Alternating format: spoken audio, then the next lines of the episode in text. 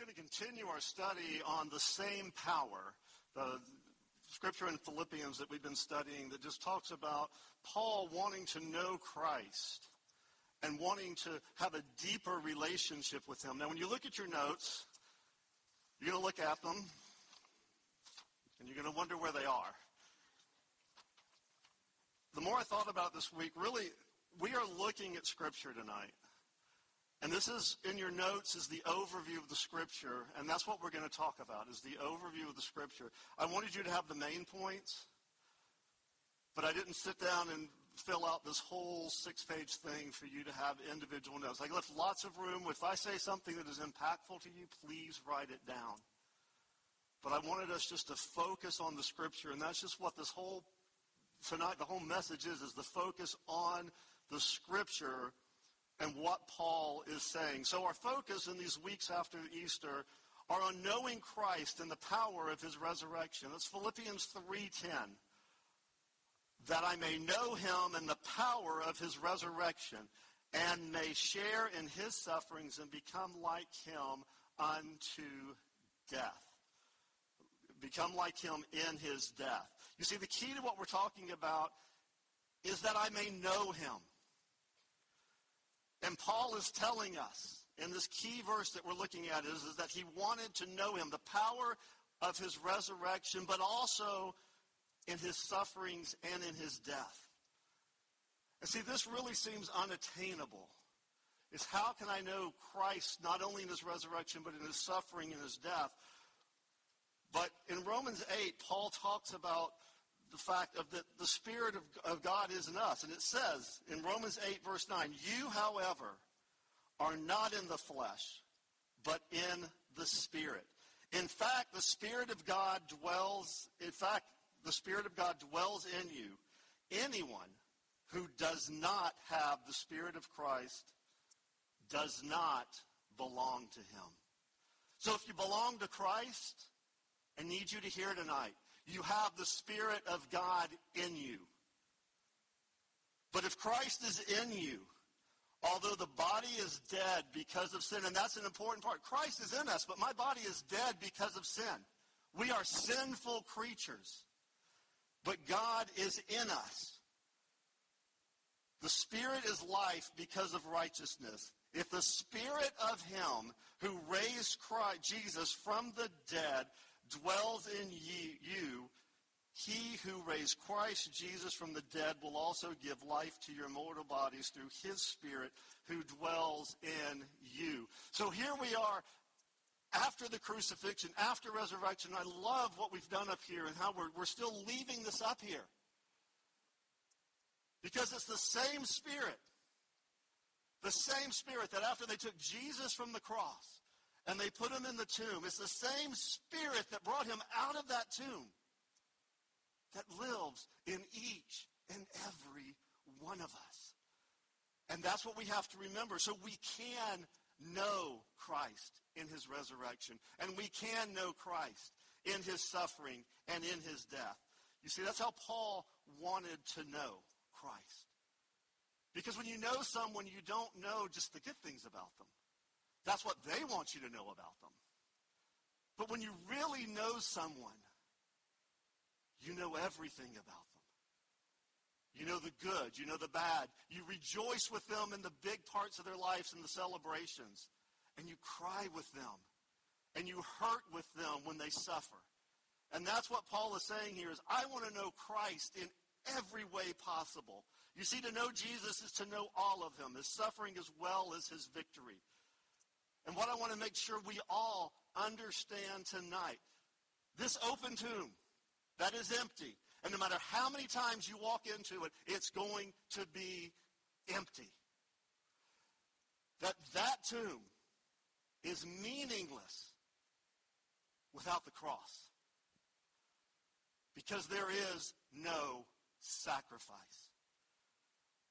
And that cross, without an empty tomb, is meaningless because there is no victory. This is a package.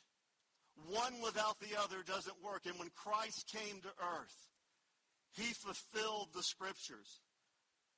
And because of that, we can know him. So Paul is going to take us through just what it's like, what it is to be, to live in this, this new world, this new spiritual walk that we that we're in. And so what he's done over the last several weeks, we've talked about just the process of reevaluation. And he talks about counting what was gain as loss. What I gain in life. And that's very important. I want you to remember that. What I gain in life is loss. Nothing that the world has given me or that have I, I have earned is worth anything. I want you to take your biggest accomplishment, that just that, that thing that you feel marks your life. It's meaningless when you bring it into your relationship with Christ. Also, I want you to realize the next part was counting what was lost as gain. See that deep depth, that loss that you experienced. As much as it hurts, it's nothing when you bring it into your relationship with Christ. And see, this is the path to deeply knowing Christ and his power. When I worked in television, there was a salesman. Me and him did not get along. We literally, when we walked down the hallways, I would walk on one side of the hallway and he would get over to the far side, as far as he could away from me. Because, see, I was in accounting and my job was to take money away from them when the clients didn't pay. And his job was to sell and sell and sell so he could make money. He was a great salesman. He was very good at the job. He was our biggest billing salesman. He was trusted with our biggest regional accounts, Publix, large car dealerships, major ad agencies within the state of Florida. But see, a lot of that meant that he had to go to big parties and celebrations. He had to drink it up with the big boys. And he had to work on their level. And his focus was his job in being the best salesperson in the company. And that was what he saw as him. That's what defined him. He went away on a sales trip, stayed at a family's house that he knew, and it was Wednesday night. And they went to church. And they said, We're sorry, you know, you're here, but we go to church on Wednesday nights. So you're welcome to stay here. Um, we'll catch up with you when you get back. He says, No, I'll go with you. Greg found Christ that night. And it changed everything. All of a sudden, those big clients and rewards meant nothing to him anymore. The big parties and the celebrations were not as rewarding when he went to them. You see, he found He found that my computer locked up. He found that he was no longer defined by the amount of sales, but he was defined by his relationship with Jesus Christ. When he saw me coming down the hall, he talked to me now. He told me, he talked to me about Christ. We had talks about his Christian relationship and things that he could do to improve it. And see, he was willing to give up everything for Christ.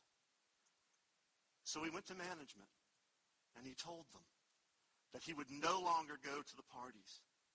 See, he risked what he used to define as himself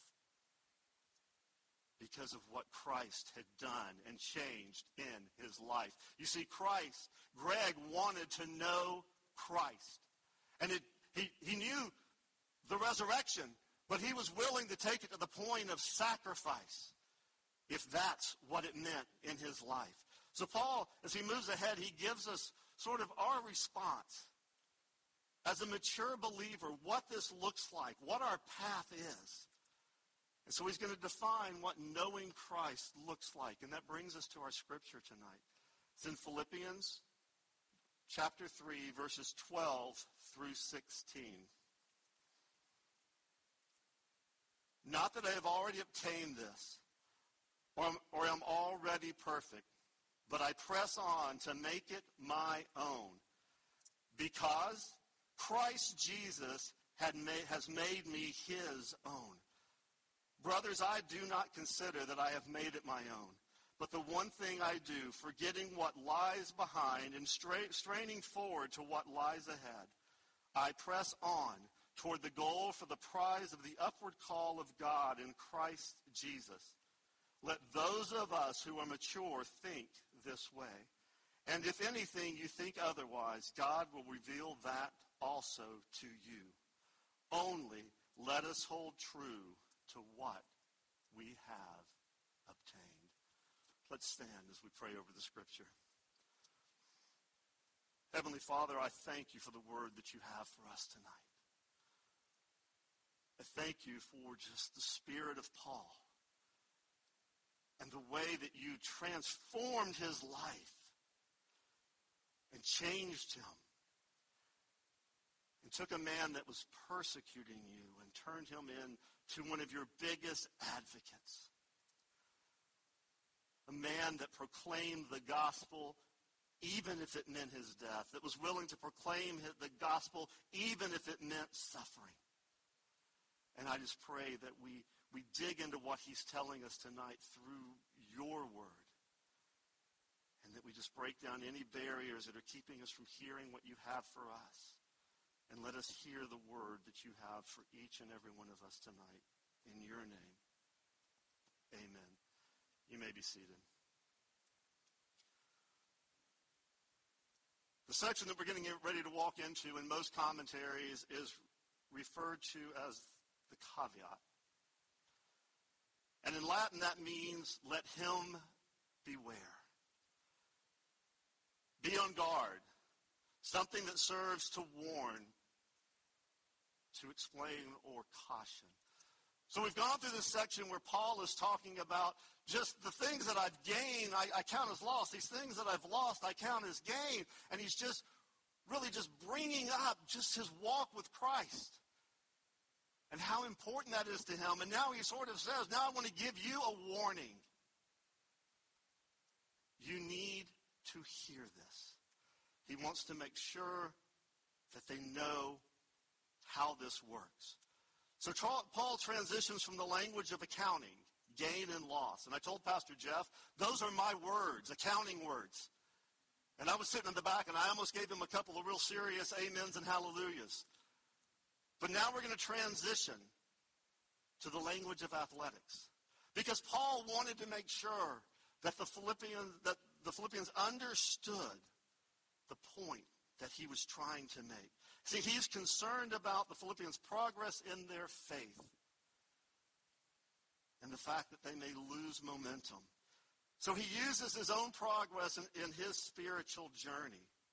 And what he says is, is now that not, not that I have already obtained this. It's the very first thing he starts out with to say, I've told you all these wonderful things.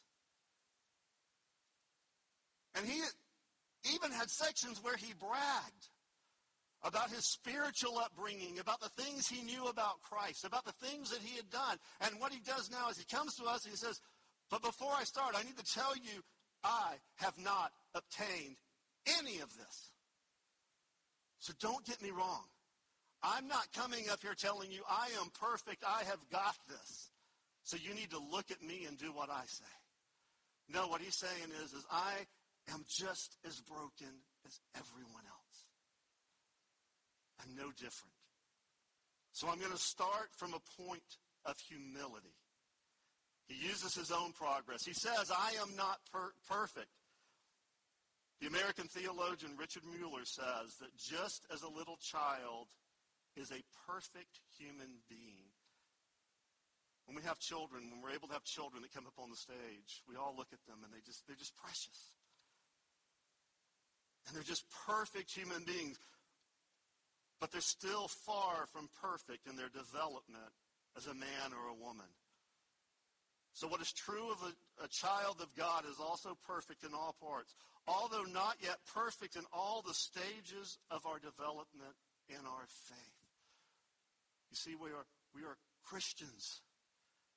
And we are perfect in the fact that we want to know Christ. But we are not perfect in knowing Christ. We are not perfect in our walk. We are not blameless in things that we do. See, Paul was a spiritual giant in the eyes of the Philippians. They knew his story. They knew the backstory behind him. And he was their giant. And he was known for his laser focus on wanting to know Christ and for his ability to share the gospel without fear and unashamedly. But yet he wanted them to know that he had yet not yet attained the knowledge described in verse 10. You see, he made sure they understood that we do not reach this resurrection until the end. Because, see, there was a faction among them in the believers that believed that their baptism was an initiation into the state of perfection to which nothing needed to be added. And in First Corinthians, and so he wanted to make sure they knew that what we're striving for is not something that we will ever gain here on this earth. This journey that we're on doesn't end here. It ends when Christ calls us home. In 1 Corinthians 13, starting with verse 10, it says, But when the perfect comes, the partial will pass away. When I was a child, I spoke as a child. I thought as a child. I reasoned like a child. When I became a man, I gave up childish ways. For now we see in a mirror dimly, but then face to face. Now I know in part. Then I shall be know. I shall know fully, even as when I have been fully known. What he's telling us is, as we go through life, there's stages. There's stages as we go through life, but when I'm a child, I spake as a child. I thought like a child. But now as I get older and I see in a mirror dimly because I don't see as well as I used to see, I'm going to see Jesus face to face. And then I shall fully know. You see, Paul, he was not a pretender or a poser. He wasn't trying to be something that he wasn't. He was try- not trying to tell them things that he didn't understand. He was absolutely honest about the nature of his journey. And as I said, he was their spiritual hero. And he even states, not that I have already obtained this or am already perfect. You see, Paul recognized that knowing, fully knowing Christ and the power of his resurrection requires both faith in the beginning and action all along the way. It's not something that you just say you're going to do and it just happens. It's something that you say you're going to do and you never stop doing it. You continue to do it. You see, the issue that Paul was addressing that is still going on today and will go on forever until Christ comes again is we need to understand that there's this tension. You see, as I, I live as one who has died with Christ to sin, yet I'm a sinner. I have been reconciled to God as righteous, and I have been accepted by faith in Christ. Yet in reality, I'm unrighteous. And any claim that I make to righteousness, the Bible says, is nothing more than filthy rags. See, Isaiah 64, we all have become like one who is unclean, and all our righteous deeds are like polluted garments. That is not telling me that I have no hope. It is telling me that nothing I can do will ever justify me. That nothing that I obtain, nothing that I earn, no studying that I do will ever justify me. Because it can't. Because that's what justified me. Is Jesus dying on that cross.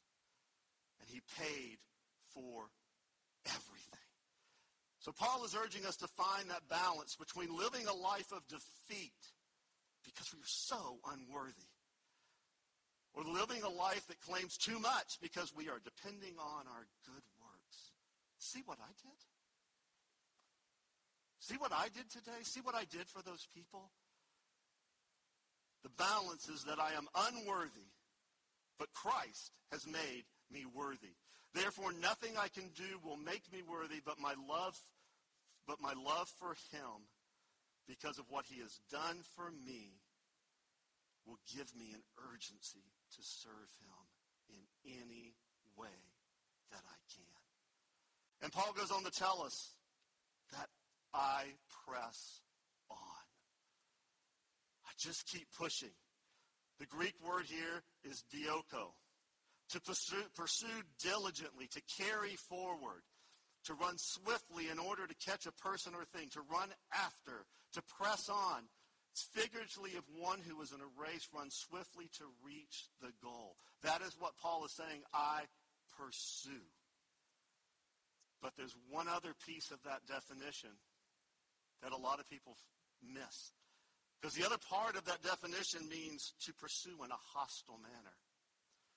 You see, I believe Paul specifically used this word, pressing on, because it's the same word he used in 1 Corinthians 15:9 when he says, "For I am the least of the apostles, unworthy to be called an apostle, because I persecuted or pursued the church of God." When you look at the word he's using that says, I pursue, I press on, I keep going. When you look at that word, what you find out is it's used 28 times in the Bible in this exact sense to talk about persecution to the church. It's used six times to refer to follow after, four times to follow, and three times to suffer persecution. Paul was tying it all together. What he's saying is, as hard as I pursued the Christians to persecute them, I am pursuing Christ so that I can know him. How would it be in our own lives if we pursued Christ as hard as we pursued some things in life that we're pursuing? If we went after Christ as hard as we went after our goals that we've set up for ourselves. And that's what he's saying is I I'm putting all that behind me, and I'm going after Christ just as hard as I went after my earthly goals. And he tells us, I don't quit.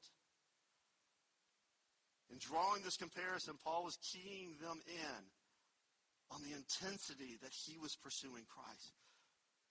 Because they knew that when he was Saul, he would not stop for anything in his persecution of the Christians. And what is the main reason he presses on? And I love this part of the scripture. He says, I press on because Christ Jesus has made me his own. I press on to know Christ because Christ has made me his own. Francesca Battistelli sings a song, He Knows My Name. In an interview, she said, My mom had this saying growing up What you think of me is none of my business. You see, it's so hard to live like that because we want to know what they are going to call us. Do they think we're pretty smart, funny, and cool and worth their time? And at the end of the day, none of that matters. The fact that the God of the universe, she says, who created every atom on this planet and every star in the sky, knows my name and calls me by name and even named me. There's such a power in knowing and understanding what that means. We all need to be reminded that this God who calls us forgiven, chosen, wanted, and loved that's the inspiration behind her song, wanting to get that out there and remind people that the name that matters is the one that God gives us. Psalms 139, 13 through 14. For you formed my inward parts. You knitted me together in my mother's womb. I praise you, for I am fearfully and wonderfully made. Wonderful are your works. My soul knows it very Psalms 139, 17 through 18. How precious to me are your thoughts. And when you look at the just the interpretation of this, it's talking about it's a friend conversation with God. It's not saying God's thoughts, it's talking about that God's plans for me. God's desires for me, his designs for me, O God. How vast is the sum of them. If I would count them, they are more than the sand. I wake and I am still with you. Ephesians 2:10 For we are his workmanship, created in Christ Jesus for good works, which God prepared beforehand that we should walk in them. When God knows my name, it means that I matter to him. It means that he cares about me. It means that what I do and who I am is important to him in this vast and enormous universe filled with millions of people. I matter because he knows my name. And Paul was concerned that if they didn't catch the passion behind wanting to know Christ and knowing that Christ knows them, that they would slack off on their purpose and their desire to serve him. And that is still one of the biggest dangers of our time now. You see, we tend to slack off on our pursuit of Christ. Oh, we miss a Bible study and we get busy and don't really have time to go to small group this week and I have things to do on the weekend and so I just won't go to church this weekend. And you see the world throws a bunch of busy roadblocks our way. And then when one day we wake up and we realize that we haven't been to church, Bible study, or small group for several years. I visited a man in the hospital once. He had not attended church in a long time. And I got in there and I met him and I told him that we missed him at church. And he looked at me and he says, well, the reason I haven't, and he stopped. He goes, Paul, I really don't have a reason why I haven't been at church. I just stopped coming. And I don't know why. I just got out of the habit. See, there was no big blow up, no argument with someone in the church, no theological difference with the church's teaching. He just got out of the habit. And he stopped coming. Paul tells us, but I press on to make it my own because Christ made me his own. Because Jesus laid hold of Paul to make him a new man. Jesus laid hold of Paul to conform, conform him into the image of Jesus Christ. He laid hold of Paul to make him a witness. He laid hold of Paul to make him an instrument in the conversion of others. He laid hold of Paul to bring him into suffering. And he laid hold of Paul that so the apostle might obtain the resurrection from the dead. That's why Jesus grabs a hold of us. To transform us, to change us, to walk with us through the sufferings that we're going to go through, and to call us home when that time comes. And Paul goes on to say, I forget what lies behind. What's back there? I don't even know what's back there because I forget what lies behind. The Greek word for that is Effie epilong thought, oh my. We had to have the, t- the, the big long words that I had to study for hours on. It means to lose out of mind by neglect. I just don't think about it anymore. I just don't care about it. I'm just going to neglect it. And that's what he's talking about. You see, we as humans, we don't forget things. We don't. I'm not going to ask you to tell me what it is, but by raise of hand, who here has a past pain, a wrong done against them, failure, or hurt? Some of you figured my trick out here. We all do. But we need to leave it back there, not bring it up here. We need to leave it behind us. As humans, it's our nature to not forget things. I have a friend who tells me that they have forgot something that happened in our relationship a long time ago. But every time something comes up, either with me or with someone else, it sort of refers back to that. They can quote it word for word. See, they haven't forgot. Because as humans, we don't. But we can choose. We can choose to neglect those thoughts. And I want to be clear, it's a choice. I struggle with this. When thoughts of my past pain, my wrong, my failures, and hurt come up, they tend to get my attention. I remember the pain. I remember who said what, who did what, and whose fault it was, because it wasn't mine. But see, when I'm having that pity for, party for myself, the en- enemy just, when he just loves to pour it in and just remind me every little thing from the past. But we have to fight this. When these thoughts come up, we have to choose to stop thinking about it. We have to fail to properly care for these thoughts. When we do that, they start to go away. And after a while, we have to strain harder and harder to remember them. And we go, now what was that that happened? And what we have to say is, is it doesn't really. Because that's behind. Ingmar Bergman, a Swedish filmmaker, made a soul-searching, he made soul-searching films. And in one film called The Serpent's Egg, it was set in Berlin in 1923, he speaks of our need for a relationship with God because of our need for forgiveness. And in this film, a woman goes to church to seek relief from a pastor over the guilt that she feels from her husband's suicide. The priest kneels and prays with her, and this is what he prays. We live far away from God, so far away that no doubt he doesn't hear us when we pray to him for help. So we must help each other. We must give each other the forgiveness that a remote God denies us. I say to you that you are forgiven for your husband's death. You are no longer to blame.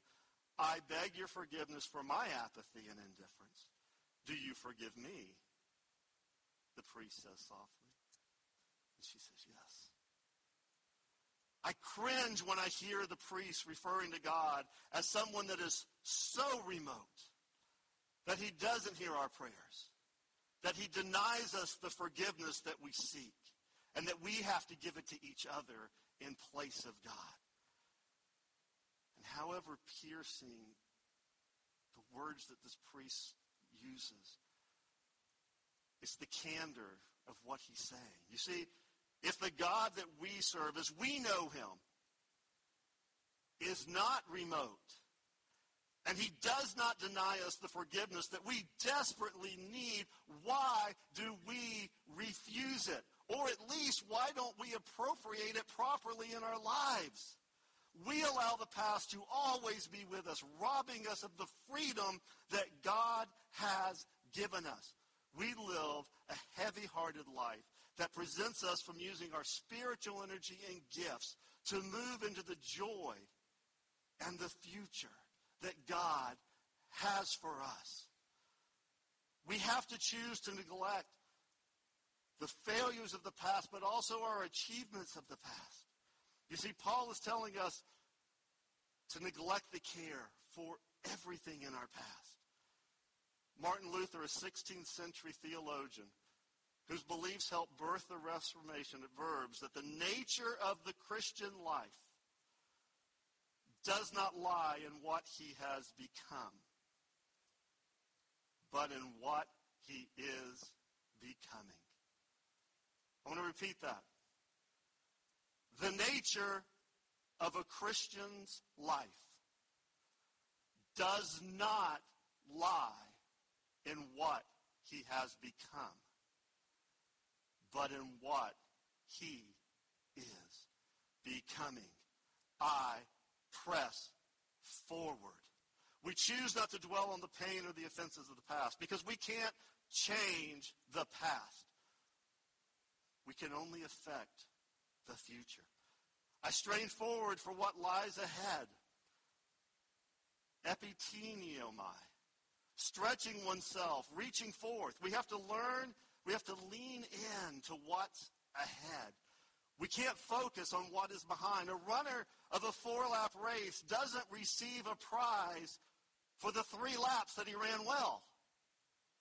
They receive the prize for excelling in all four laps. We have to stretch toward what is ahead of us. 1 Corinthians 9:24, do you not know that in a race all the runners run, but only one receives the prize? So run that you may obtain it. Run your race to receive the prize. We stretch to the future because the future requires us to stretch. What good is it if an Olympian runner is running a 100 millimeter run and at 50 meters they are in the lead and they stop and they turn around, they look back and they go, I'm winning. Look how good I am. Well, you know what? It doesn't matter if they ran those 50 meters faster than any person had ever run them in the past because they just lost the race. We have to concentrate not on the 50 meters behind us. We have to concentrate on the 50 meters that are in front of us. We reach forward knowing Christ and the power of his resurrection. We want to do well in the race. We don't want to give up. We want to cross the finish line proud of how we ran. Want to run toward the goal toward the goal for the prize of the upward call in Christ Jesus. 1 Corinthians 7, starting with verse 17, it says, Only let each person lead the life that the Lord has assigned to him, and to which God has called him. This is my rule in all the churches. Was anyone at the time of his call already circumcised? Let him not to let him not seek to remove the marks of circumcision, was anyone at the time of his call uncircumcised? Let him not seek circumcision. For neither circumcision counts for anything nor uncircumcision, but keeping the commandments of God. Each one should remain in the condition in which he was called. Were you a bondservant when called? Do not be concerned about it. But if you can gain your freedom, avail yourself of the opportunity. For he who is called was called in the Lord as a bondservant is a freedman of the Lord. Likewise, he who was freed when he is called is a bondservant of Christ. You were bought with a price. Do not become the bondservants of men. So, brothers, in whatever condition each was called, therefore let him remain with God. Get so stuck on goals That we're going toward the goal. And Scripture tells us it's not just any goal we're going after. The goal is not our job, not our desire for family or uh, for fame or for fortune. It is not a goal that can be measured here on this earth.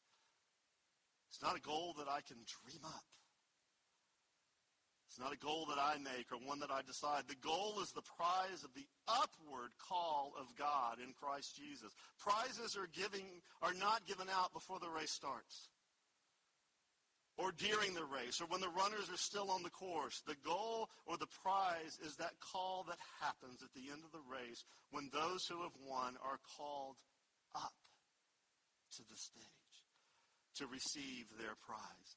This is what's being talked about. It's not the goal that will ever be reached on the earth, but will be reached when God calls us upward to heaven and we receive the reward at the end of our lives. It's not an earthly goal. It's a goal that it's not a goal that changes our situations here on earth. It's not a goal that changes our remaining years here on this earth. But it's one that changes our entire eternity. You see, sometimes we get so worried about whether our earthly goals are worthy or whether God sees us. During World War II, there was a critical need for a call on the increase in coal so they could have the energy um, that they could use to win the war. So Winston Churchill met before the laborers of the Leader Union. He sat down with them and what he told them was, is this is just use your imagination with me right now. The war's over. We've won. And we're at this huge parade. And the army comes out. And the crowd cheers. And the Air Force comes out and they cheer. And the Marines and the Navy, every branch of the service comes out and the, the crowd is wild. And at the very back of the line, there are 10,000 men that are miners, that are sweat soaked, that are covered in soot. And the, someone in the, in the crowd goes quiet. And someone says, What do they have to do with this? And when the miners hear this, they raise their voice in unison and says, We were in the depths of the earth with our faces against the coal so that you would have the resources to win the war. Our goals don't have to be lofty. We all play a part We don't need to look for goals that are so lofty that give us fame or fortune. We just need to know what it is that God wants us to do. Holding true to what we have attained is where Paul closes this out. Like those who are mature think this way. And if anything you think otherwise, God will reveal that to you also. Only let us hold true to what we have obtained. You see, Paul meant for this section to be a warning about the way that we think about our Christian journey. He's very clear what it should look like. And in the end, he says that if you are maturing in Christ, then you should think this way. And he goes on to say, and if anything you think otherwise, basically what he says, then we'll let God deal with you accordingly. Those who think differently, you see, do not seek to live a life of a cruciform life. That's a weird word. Cruciform life is a life. It's a way of being alive and doing life in the place God has planted you. It is not a program. It does not offer tips and techniques. It's not something you do only on Sundays. The cruciform life is a day in, day out lifestyle of gospel driven love for God and others. The cruciform life in Jesus Christ expressing itself through the love for God and others. No matter where we are in our various spheres and influences, we live a life that shows that love is faith's expression. Galatians 5 6. For in Christ Jesus, neither circumcised nor uncircumcised counts for anything, but only faith working through love. We need to live a life that reflects the love that Christ showed on the cross. That love being the main focus of our life, flowing out of us as the Spirit leads us, grows us, and matures us that is the lifestyle that Paul is talking about. The greatest risk in, the, in our age in which we are living is that good old-fashioned backsliding. I grew up in the theology of backsliding, and what I believed was is that if I thought something or I said something or I did something that wasn't reflective of Christ, that I was out. He got that big eraser out and he marked my name out. That's not what this is talking about.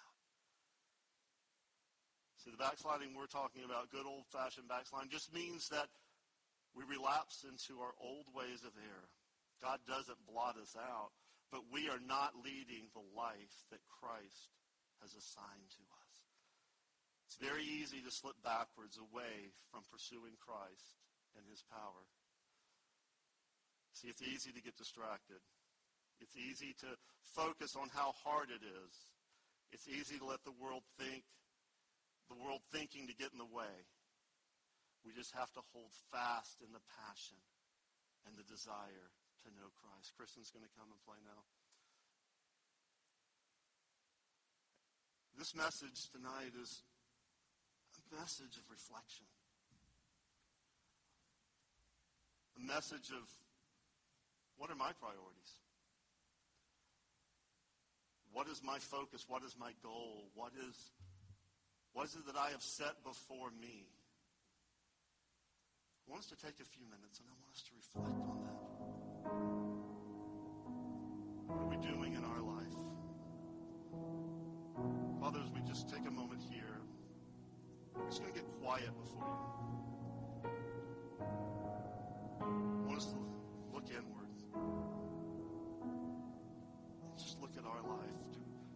That standard that Paul's putting before us, that we want to know Christ. I can probably answer for all of us that we want to know Christ in the resurrection. Because that's the great part of knowing Christ. It's the moment he walks out of that grave. But do we want to know Christ in his sufferings and in his death? Do I want to give up things from my walk with him? So just pray as we just we're just silent for the next few minutes. Just reflect upon that where you are. If you want to come down the altars, you're welcome to. Let's just pray.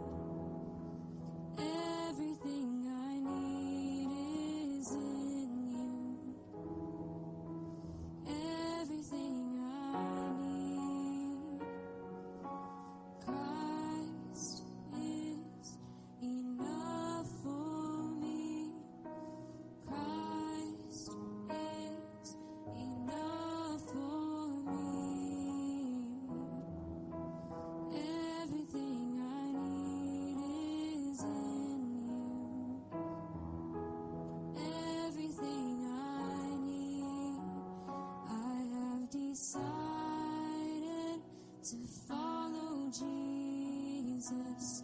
No turning back, no turning back.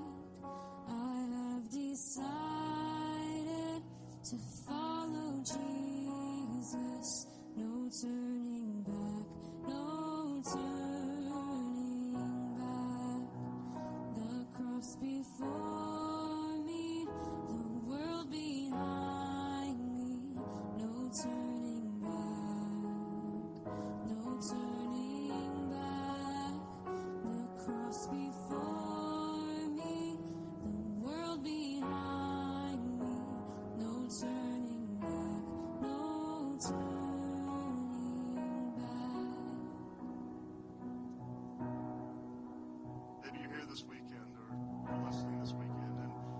know Christ. This is all new to you. But you want to know him. Just borrow my words. Father, forgive me. Father, I know you're not too far away to hear me. I know that you can forgive me. I just pray that, I just ask for forgiveness my sins? You forgive me for my inattentiveness to you at the times that you've called me? And I just pray that you make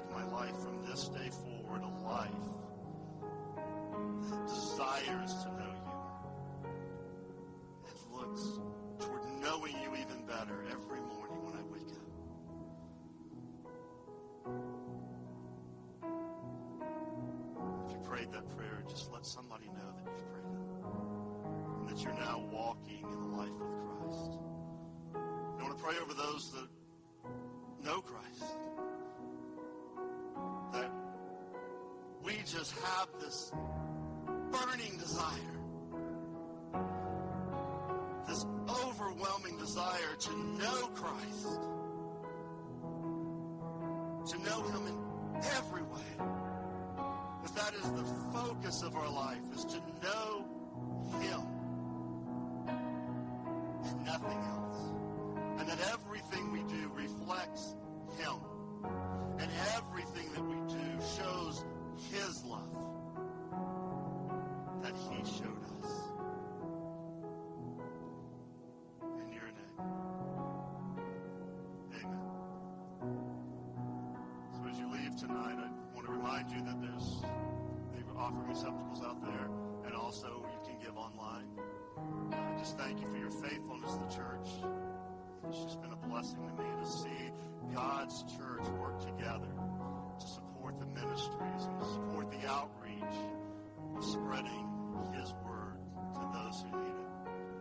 you stand as we leave?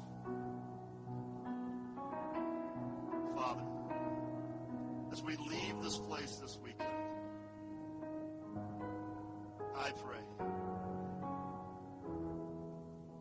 that we work as hard as we can to know you. And I pray that those things that tap us on the shoulder from our past, that constantly remind us of our failures, give us the strength to not even turn around when they tap us on the shoulder. That we are laser focused on what's ahead. And what's happened in the past makes no difference.